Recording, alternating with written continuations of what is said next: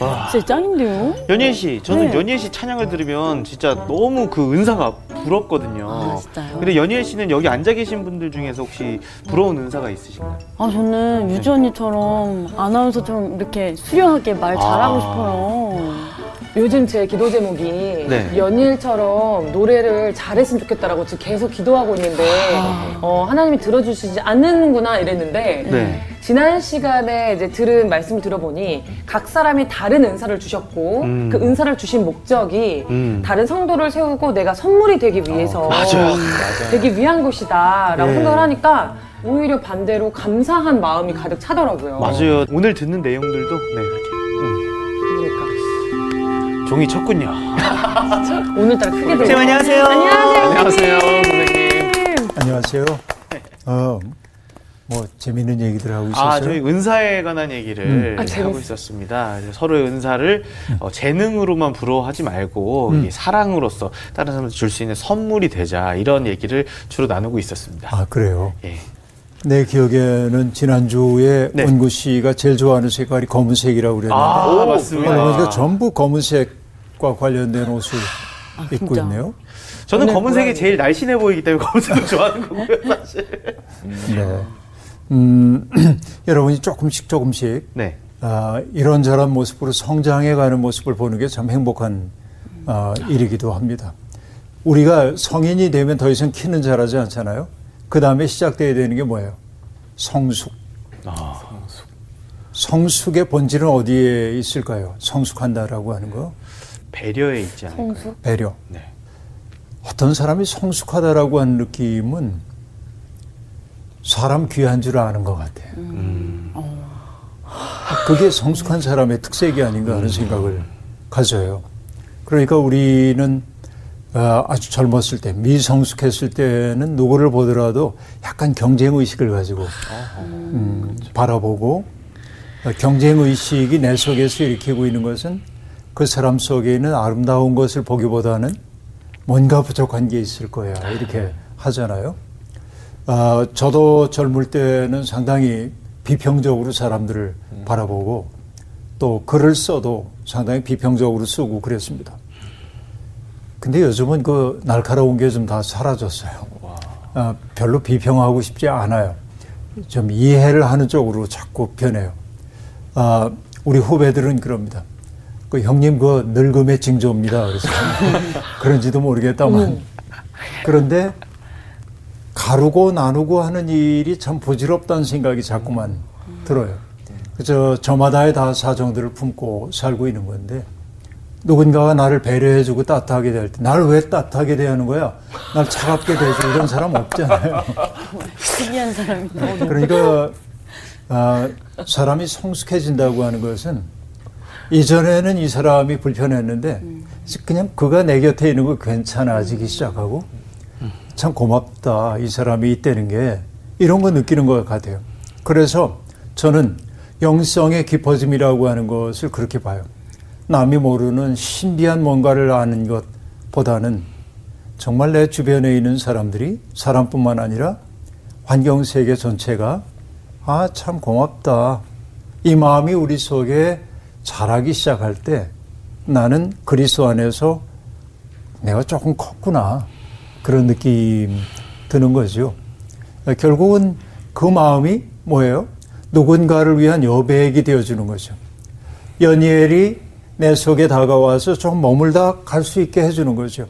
마치 큰 나무 그늘이 찾아오는 사람을 이렇게 따져가지고서는 어, 당신의 정치적 색깔은 뭡니까? 어, no. 당신 이러지 않잖아요. 그 나무 그늘이라는 게. 당신의 피부 색깔이 마음에 안 들어요. 뭐 이런데든지. 당신의 언어가 마음에 안 들어요. 이런 소리 안 하죠. 누구든지 오면은 품을 열어주고 쉬었다 갈 수 있도록 해주고 그래서 큰 나무와 같은 사람들, 성숙해진 사람, 그리스도 안에서 그들은 나와 다른 사람들이 내 곁에 와도 그냥 고향을 느낄 수 있도록 해주는 사람이 아닌가 그 생각을 해봐요. 그러니까 우리가 어떤 큰 정신 앞에 갔을 때 느끼는 것은 아 좋다 이런 느낌이에요. 거기에 가면은 그냥 나로 있어도 괜찮을 것 같은 느낌 들게 해주는 분이 정신적으로 스승이에요. 나이가 들어가면서 점점 따뜻해지고 있는 사람들이 있어요. 그냥 그래 와서 좀 쉬었다가 이런 느낌. 결국 지난 시간에 제가 얘기했던 게 뭐예요? 아, 인간이 꼭 누려야 하는 것 가운데 하나가 그 속의 감정이라고 그랬죠. 내가 하나님의 큰 사랑 속에 속해 있어. 세상은 우리를 평가하고 갈라놓고 그러지만은 그게 어쩔 수 없는 세상이라고 그래도 나는 하나님께 속한 생명이야. 하나님과 내가 연결되어 있어. 그 느낌 속에 있으면은 여백이 좀 생기게 되는 거죠. 결국 그리스도 안에서 우리가 하나로 연결됨을 점점 느끼는 연결됨의 행복 이런 것이 만물의 충만함으로 가는 여정인 것 같아요. 만물의 충만함. 오늘 수업 에베소서 12강 옛사람과 새사람 에베소서 4장 17절부터 24절 말씀입니다. 아, 온구시부터 읽어주세요. 네.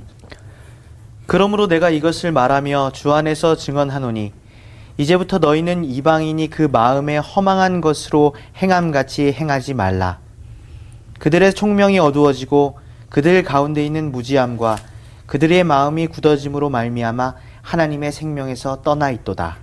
그들이 감각 없는 자가 되어 자신을 방탕에 방임하여 모든 더러운 것을 욕심으로 행하되 오직 너희는 그리스도를 그같이 배우지 아니하였느니라.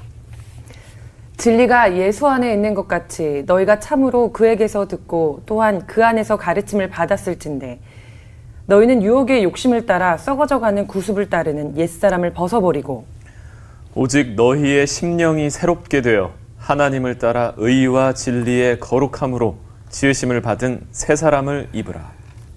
네. 구별된 삶이란 어떤 것일까? 오늘은 이제 그 얘기를 하게 될 텐데요.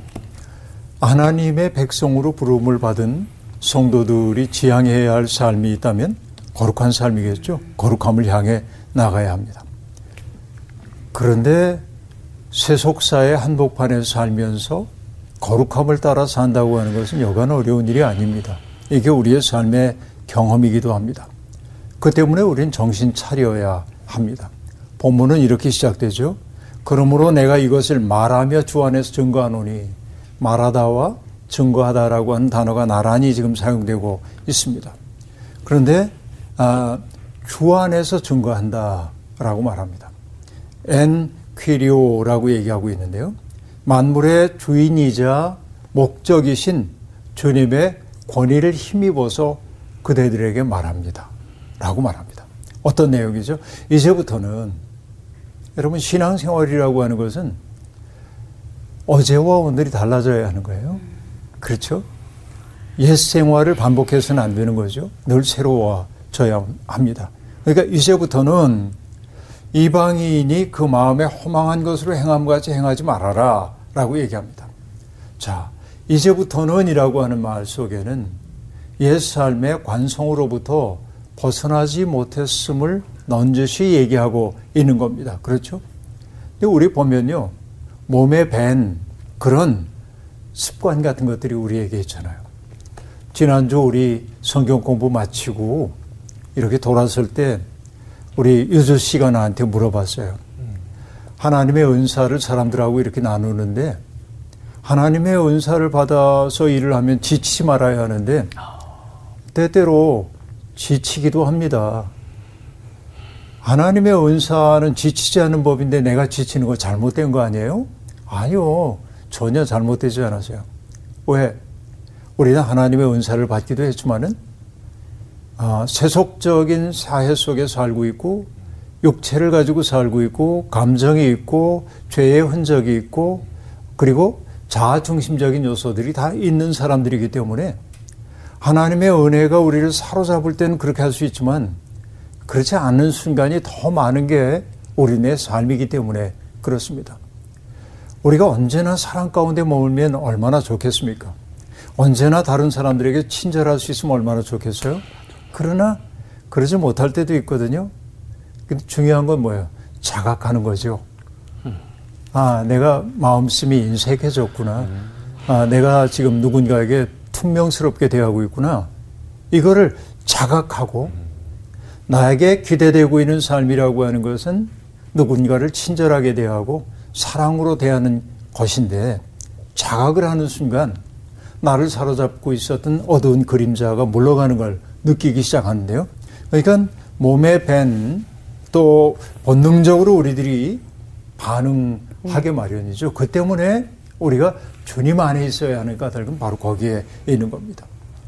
오늘 사도가 얘기합니다. 이방인들의 삶의 방식에서 멀어져라 라고 얘기를 합니다. 이방인들의 삶의 방식을 얘기하는 게 그 마음에 허망한 것으로 행한다 라고 말합니다. 여기 마음이라고 여기 표현되고 있는 노스라고 하는 말은 마음, 정신, 생각 다양하게 번역될 수 있는데 한마디로 얘기하면은 인간의 행동을 결정하는 것이에요.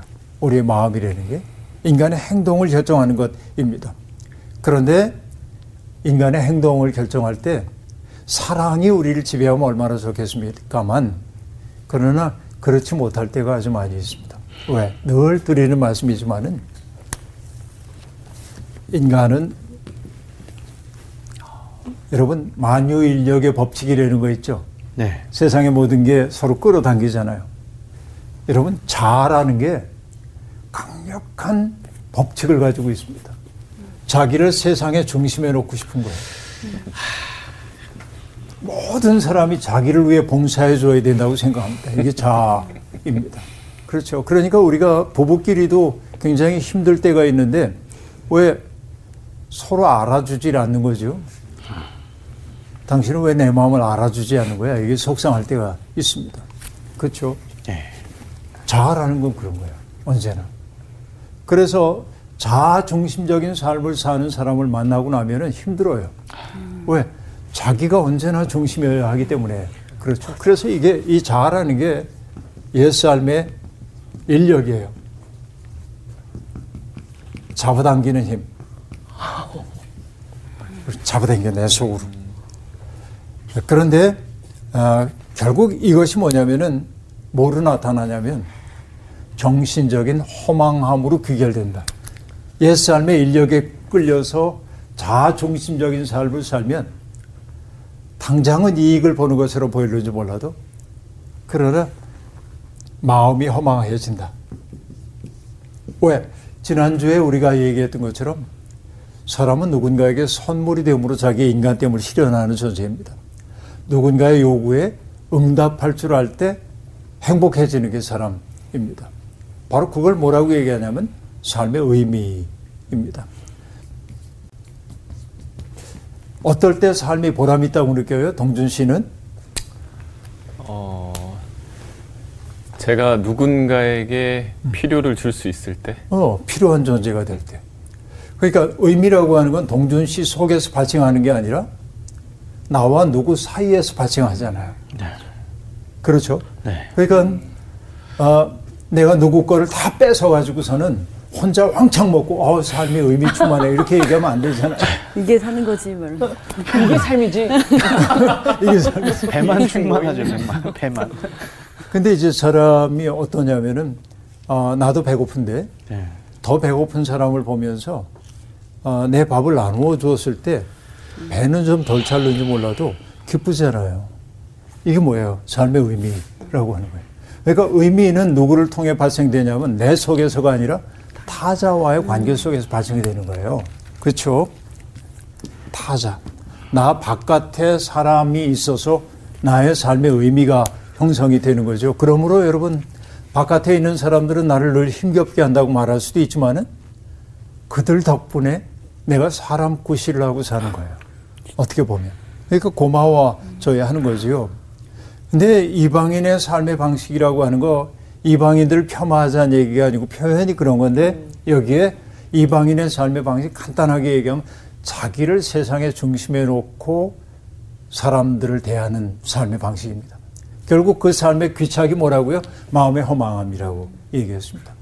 자, 어거스틴이라고 하는 성인 이야기 많이 들어봤죠?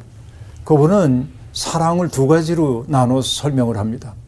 하나는 cupiditas, 라고 한 말인데요. cupiditas라고 한 말 여러분 들어보셨어요? cupiditas. cupiditas. 큐피드. 이걸 이제 흔히 탐욕이라고 탐욕. 번역을 하는 어. 탐욕적인 사랑을 음. cupiditas라고 이제 어. 말을 하고 있는데 어떤 의미냐면 여러분 하나님을 사랑하세요? 네. 네. 사랑하시죠? 네. Yes. 그런데 꽤 많은 사람들이 하나님을 사랑하기보다는 하나님을 사용해요.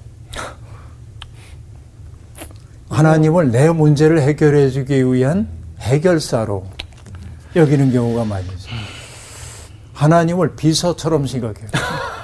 내가 이런 문제가 지금 생겼으니까 하나님 해결해 주세요. 이게 하나님을 사용하는 것입니다.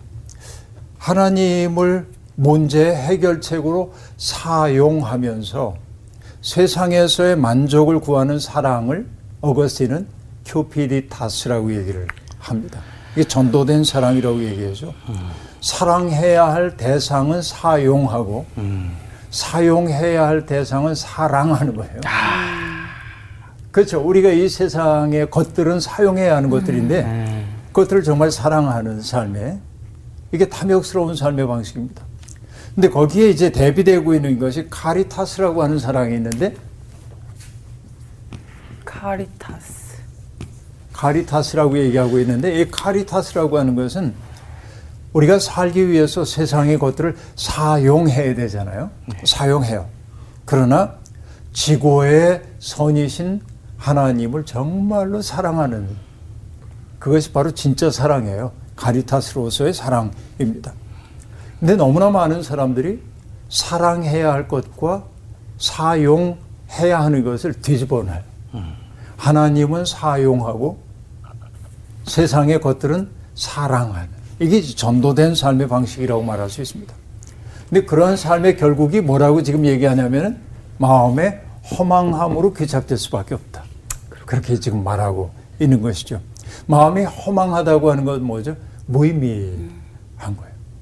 자기만 생각하며 사는 사람들이 결국 거두게 되는 추수하는 삶의 열매는 허망함이에요. 인생이 뭐지 도대체?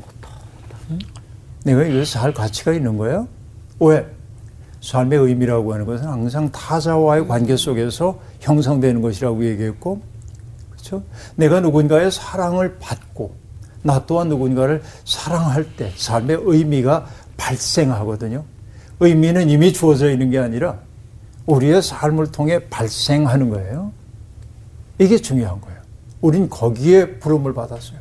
사도가 그래서 얘기하고 있는 겁니다. 이방인의 그 마음에 허망한 것을 행함 같이 행하지 말아라 라고 말합니다. 저희의 총명이 어두워지고 저희 가운데 있는 무지함과 저희 마음의 굳어짐으로 말미암아 하나님의 생명에서 떠나 있도다라고 말합니다. 결국은 이방인의 삶의 방, 자아를 중심에 둔 삶의 방식이라고 하는 것은 총명이 어두워진다. 그렇죠. 총명이 어두워지는 건 어떤 거예요? 참과 거짓을 분별할 수 있는 능력이 사라져요. 모든 게 다 뒤엉킨 것처럼 이렇게 보이는 것입니다. 그러니까 온통 어, 자기 탐욕에 사로잡혀 있는 사람들은 불교가 얘기하고 있는 삼독이라는 게 있는데 사람을 아주 그 나쁘게 만드는 탐욕, 성냄, 어리석음 그 속에 확고하게 빠져 들어간다는 거예요. 근데 결국은 그러한 무지함과 마음의 아, 굳어짐 이렇게 말하는데요. 무지함이라고 하는 건 뭐예요? 하나님의 지혜를 알지 못하는 것. 그러니까 배우지 못한 게 무지함이 아닙니다. 성경으로 얘기하면은 하나님의 마음을 알아차리지 못하는 게 무지함이에요. 그렇죠. 고린도 전서에서 바울 사도가 얘기했습니다. 하나님은 십자가의 어리석은 것을 통해서 구원하시잖아요. 멸망당하는 사람들에게는 십자가는 어리석은 거예요. 남을 살리기 위해 자기를 희생하는 거 어리석죠. 세속의 논리로 보면. 그러나 구원을 얻는 우리에게는 하나님의 능력이라. 음. 바로 이게 하나님의 지혜잖아요. 네. 우리가 얻어야 하는 건 그런 건데 그 지혜를 알 수가 없으니까 무지함 속에 갇히게 되는 겁니다. 그리고 자아를 중심에 놓고 사는 사람들의 마음은 어떻게 돼요? 굳어진다라고 얘기합니다. 굳어진 마음의 상태는 어떤 거죠? 굳어진 마음의 상태. 자, 강팍. 여러분, 사람들은 누구나 말랑말랑한 반죽을 보면 만지고 싶어. 음. 찰흙, 애기들 찰흙 가지고 뭐 만드는 거 좋아하잖아요. 네. 보들보들하고. 네. 뭐라도 조용할 수 있어요. 부드러울 때는. 근데 딱딱하게 굳으면 더 이상 조용이 안 돼요. 음. 마음이 굳어진 사람들의 특색이 뭐냐? 배우려 하지 않아요. 아. 그리고 남들과의 대화를 통해 자기를 바꿀 생각이 없어요. 음. 이게 마음이 굳어진 사람들의 상태라고 얘기할 수 있겠습니다. 그들은 영적인 예민함이 없어요. 예민한 도덕감에서부터 멀어지기 시작합니다. 마음이 굳어지면 결국 어떤 문제가 생기냐면 타인에 대한 이해와 공감 능력이 점점 사라지기 시작합니다. 음. 여러분 예수님께서 광야에서 시험 받으실 때 사탄에게 시험 받으실 때 첫 번째 시험이 뭐였죠? 돌을 떡으로 만들어 떡으로 만들어 보라는 것이었잖아요. 주님 거절하셨어요. 네. 그런데 어느 신학자가 이렇게 얘기합니다. 현대인들은 돌로 만든 떡을 먹고 살아서 돌가슴이 되어 산대요. 이 돌로 만든 떡이라는 게 뭐예요? 돈 이런 것들을 최고의 가치로 여기는 거죠. 그러다 보니까 가슴이 돌가슴이 되었다. 고통당하는 사람을 보고도 함께 아파하지 못하고 공감하지 못하는 거죠. 바로 이러한 것입니다. 지식의 총량은 늘어났지만 그러나 총명은 어두워진 시대가 우리 시대가 아닌가 생각해 봅니다. 결국은 하나님의 생명에서부터 떠나 있는 그런 상태 속에 빠져 있는 것이 바로 저기 옛삶의 인력에 끌려 들어가는 삶이라고 얘기하고 있습니다. 자, 그 삶에 대한 설명이 계속되고 있어요. 19절.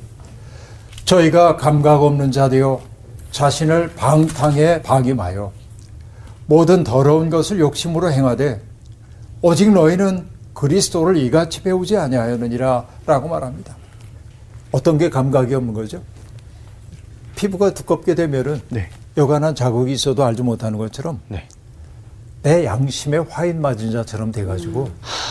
부끄러운 줄 모르고 사는 거예요. 음. 이게 마음이 허망하여진 사람들의 삶이라고 얘기할 수 있겠습니다.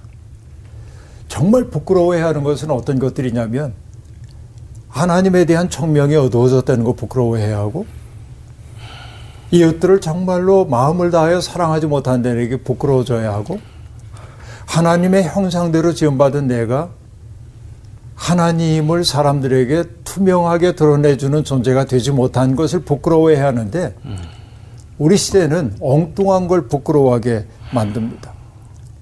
외모 때문에 부끄러워하고요. 돈 없는 거 부끄러워하고요. 그렇죠.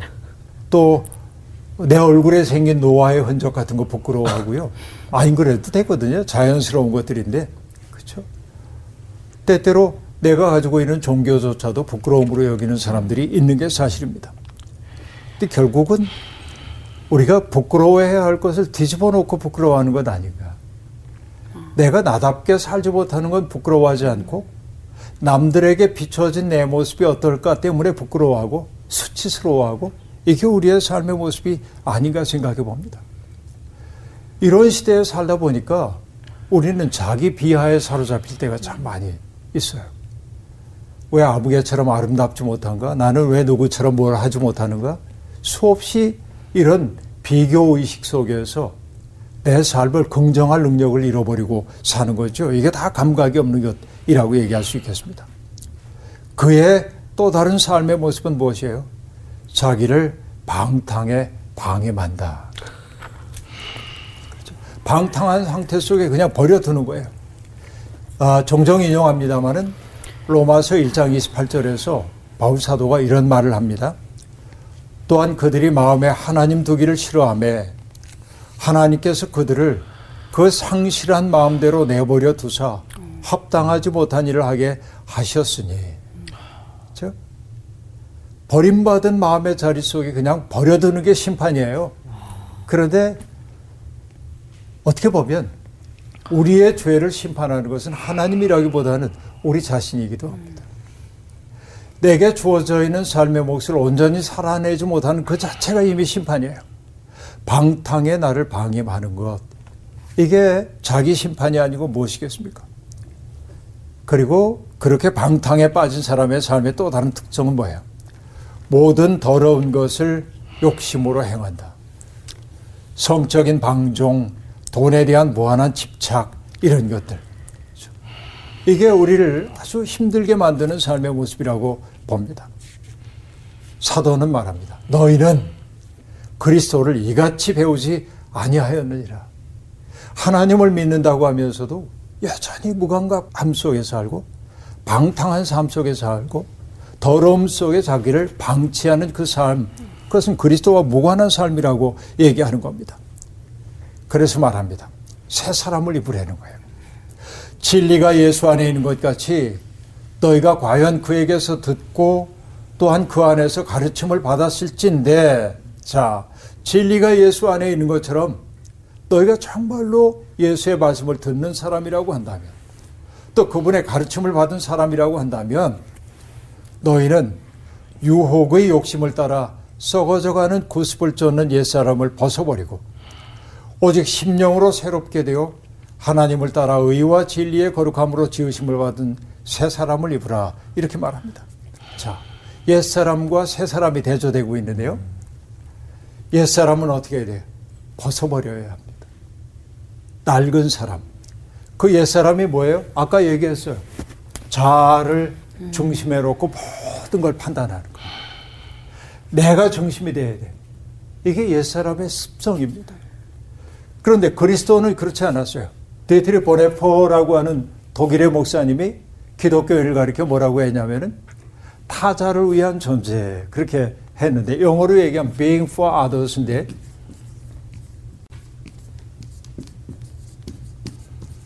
기독교인은 누구냐? 다른 사람들을 위한 존재라는 거예요. 그러니까 나를 자아를 중심에 놓고 사는 사람들은 타자를 위한 존재가 될 수가 없어요. 바로 이게 옛사람과 새사람을 가름의 기준점이에요. 오늘 우리는 어떻습니까? 습관적으로 자아를 중심에 놓고 살지요. 이게 우리들입니다. 그런데 그것을 벗어버려야 한다고 얘기하고 있고요. 그리고 새롭게 되어야 한다고 말하고 있고요. 벗어버리는 방법 가운데 하나가 뭐냐면 새 사람을 입어야 하는 것입니다. 여러분 어떤 사람이 예를 들어서 목사님 저도 교회 나가고 싶긴 한데요. 제가 아직 술 담배를 못 끊어서요. 이거 끊으면 교회 나갈게요. 이렇게 말하는 분들이 있어요.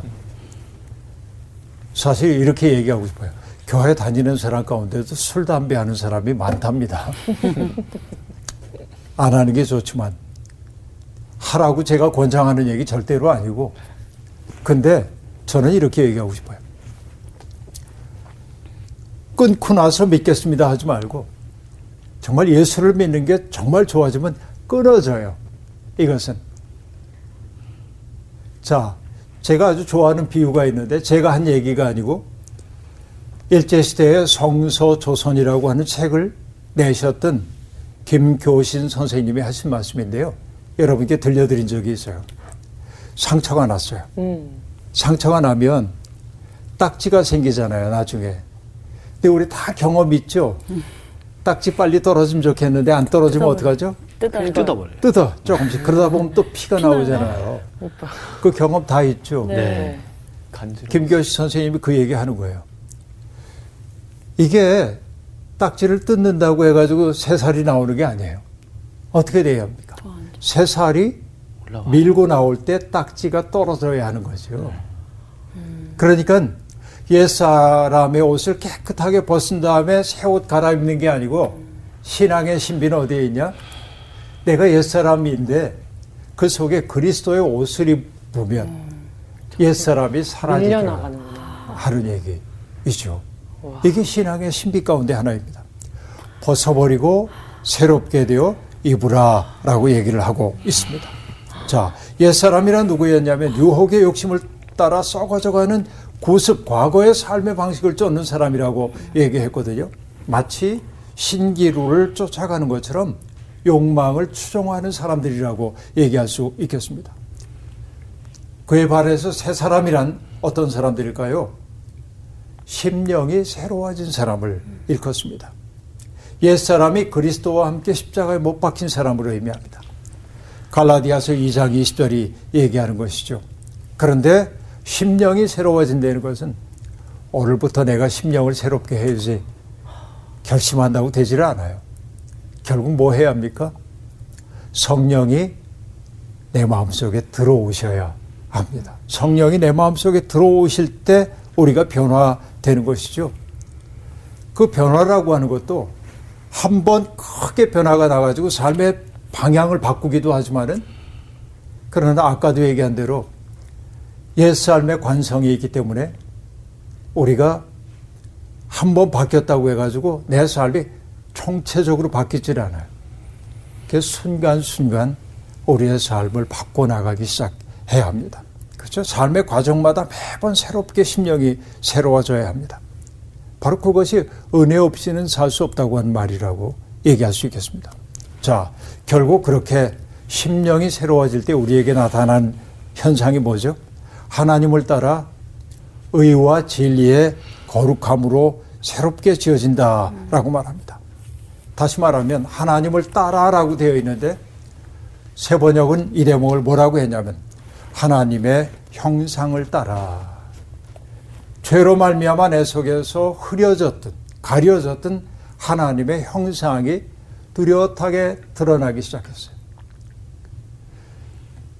하나님의 형상이라는 게 어떤 것일까요? 다양한 신학적 진술이 가능하지만 연이엘이 하나님의 형상이라고 하는 말은 하나님이 어떤 분인지 잘 몰랐는데 연이엘을 보니까 하나님이 어떤 분인지 알겠어. 내가 고백한다면 연이엘은 하나님의 형상이라고 말할 수 있어요. 하나님을 비추어내는 존재가 되는 데 있습니다. 자,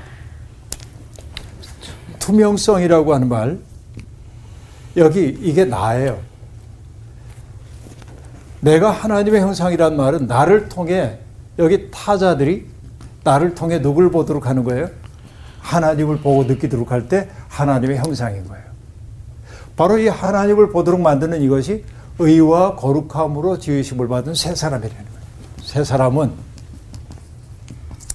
우리의 목표입니다. 우리의 목표라고 하는 거 다른 건 아니고요. 우리의 목표는 이거예요. 나를 통하여 사람들이 하나님을 보도록 하는. 어때요, 여러분의 삶은? 이제부터라도 네? 나를 통해 하나님을 볼 수 있게 네.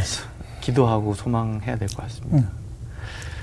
여러분 야복강에서 야곱이 하나님의 사자와 씨름을 하잖아요.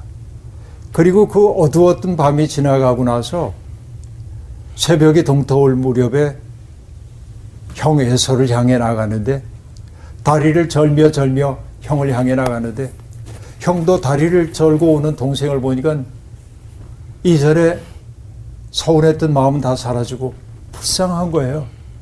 그러니까 달려가가지고 부둥켜 앉잖아요. 옛날에 그 저놈을 내가 죽여버리고 말 거야 라고 얘기했던 그 부정적 감정 다 사라지고 그냥 가서 덥석 앉잖아요. 그때 뭐예요? 인간적인 모든 감정들이 다 사라지고 사랑만이 남은 거예요. 그때 야곱이 했던 유명한 말이잖아요. 형님의 얼굴을 배우는 것이 하나님의 얼굴을 뵙는 것 같습니다. 내가 용서받을 수 없다고 느꼈는데 나를 가없는 사랑으로 용서해 줬고, 그렇죠? 내가 도움받을 길이 없다고 여겼는데 나한테 도움의 손길을 베풀어 주고 이런 사랑을 대가를 바라지 않는 사랑을 경험했을 때 우리가 경험하는 게 뭐예요? 하나님을 뵌 듯한 느낌을 받는단 말이죠. 그렇죠? 이런 것이에요. 그러니까 여러분 우리가 하나님의 형상으로 새 사람으로 지으심을 받았다고 얘기하는 것이 하나의 목표라고 얘기했잖아요. 내가 점점 투명한 존재가 되어서 사람들이 나를 통하여 이분을 보도록 만드는 거예요. 근데 지금 우리의 현실은 어떠냐면 투명하면 좋겠는데 불투명해요. 왜? 욕심, 죄 이런 것들에 가려져 있어가지고. 신앙생활의 과정이라고 하는 것은 불투명한 우리의 존재를 투명하게 바꿔가는 과정이어야 하고 그 과정을 오늘 성경은 뭐라고 하냐면 심령으로 새롭게 되는 것이라고 얘기합니다. 근데 심령이 새롭게 되는 것은 내가 할 수 있는 일이 아니라 누가 하는 거예요? 성령이 우리 속에 오시는 것이죠. 성령을 향하여 마음을 열 때 성령께서 내 속에 들어오셔서 나를 깨끗하게 닦아 주시는 것이죠. 이게 은혜라고 얘기할 수 있습니다. 하나님의 영을 향하여 늘 마음을 열어놓고 살아야 합니다. 그래야만 투명한 존재가 되는 것이죠. 자, 의로움과 거룩함이라고 하는 열매를 맺어야 하는데, 아, 감리교 창시자인 존 웨슬리가 기독교인들의 세 가지의 삶의 원리를 얘기해 줍니다. 의와 거룩함으로 새로워진 사람의 삶이 어떠해야 하는지를 보여주는데, 세 가지. 첫째는 do no harm이라고 말하는데 해를 끼치지 말라. 음.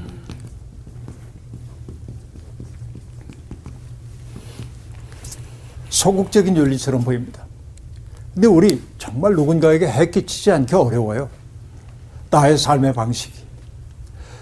나는 누군가에게 해를 끼치지 않았다고 말하는지 몰라도 결과적으로 내 말 때문에, 내 표정 때문에 어떤 사람이 상처받을 수 있어요.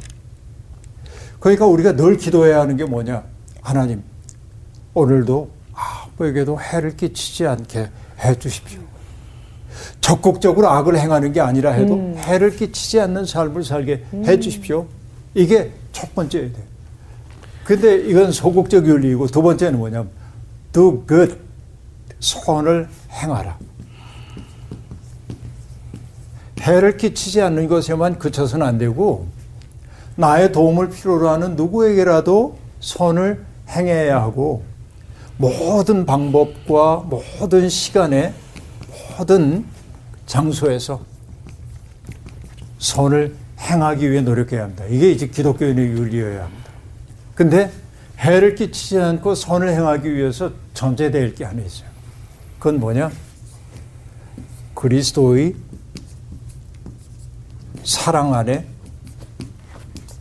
머물러야 돼. 그리스도의 사랑 안에 머물 때 비로소 나는 선을 행할 수 있고 해를 끼치지 않는 삶을 살 수 있는 거죠. 그리스도의 사랑 안에 머문다고 하는 것은 뭐예요? 그분의 마음 속에 마음의 뿌리를 깊이 내리기 시작하는 것을 의미합니다. 그분의 사랑 안에 내가 머물게 될 때 의와 거룩함이라는 열매를 맺게 되는데 그것이 일상의 삶으로 등장할 때는 아무에게도 해 끼치지 않는 삶, 그리고 적극적으로 선을 행하는 삶으로 나타날 수 있습니다. 우리의 한 주간이 해 끼치지 않는 삶, 선을 행하는 삶, 하나님의 사랑 안에 머무는 삶이 되길 바랍니다. 오늘 수업 마칠게요. 고맙습니다. 감사합니다. 감사합니다. 오늘 옛사람과 새사람에 대해서 좀 배운 것 같은데 저는 이제 자아 중심이 예, 옛사람이라는 것에 대해 되게 집중을 하게 됐어요. 왜냐면은 정말로 그 성령께서 하시면 그 자동적으로 이루어지는 그런 행동에 왜 내 중심을 두고 집중했는지 너무 어, 이제 조금 알 것 같아요, 이제. 좋은 것을 아무리 넣어도 좋은 게 채워지지 않고 허망하다는 말이 뭔지 알아. 딱 음. 오직 답은 성령님으로 채워야 되니까. 아, 맞습니다. 심플해진 것 같아요. 네. 네. 그래서 어, 오늘은 좀 축복을 하면서 끝냈으면 좋겠어요. 그 야곱이 했던 말처럼 어, 여러분의 얼굴을 배우니 하나님의 얼굴을 뵙는 것 같습니다. 이게 음. 하나님의 얼굴을 뵙는 것 같습니다로 마무리하면 되겠습니다. 되게 무거워진다. 네. 하나님의 얼굴을 뵈야 되겠습니다. 여러분의 얼굴을 배우니 하나님의 얼굴을 뵙는 것 같습니다. 하나님의 형상을 또 닮아가는 일주일이 되셨으면 좋겠습니다. 이번 주 퀴즈입니다. 이스라엘 자손이 성막의 모든 역사를 마치고 봉헌했을 때 성막에 충만했던 것은 무엇인가요? 1번 여호와의 자비, 2번 여호와의 은총, 3번 여호와의 영광. 선정되신 분들에게는 대한성서공회에서 발간한 성경, 성경 통독을 위한 최고의 자습서 성경 2.0, 성서학당 선생님들의 저서 중 하나를 드립니다.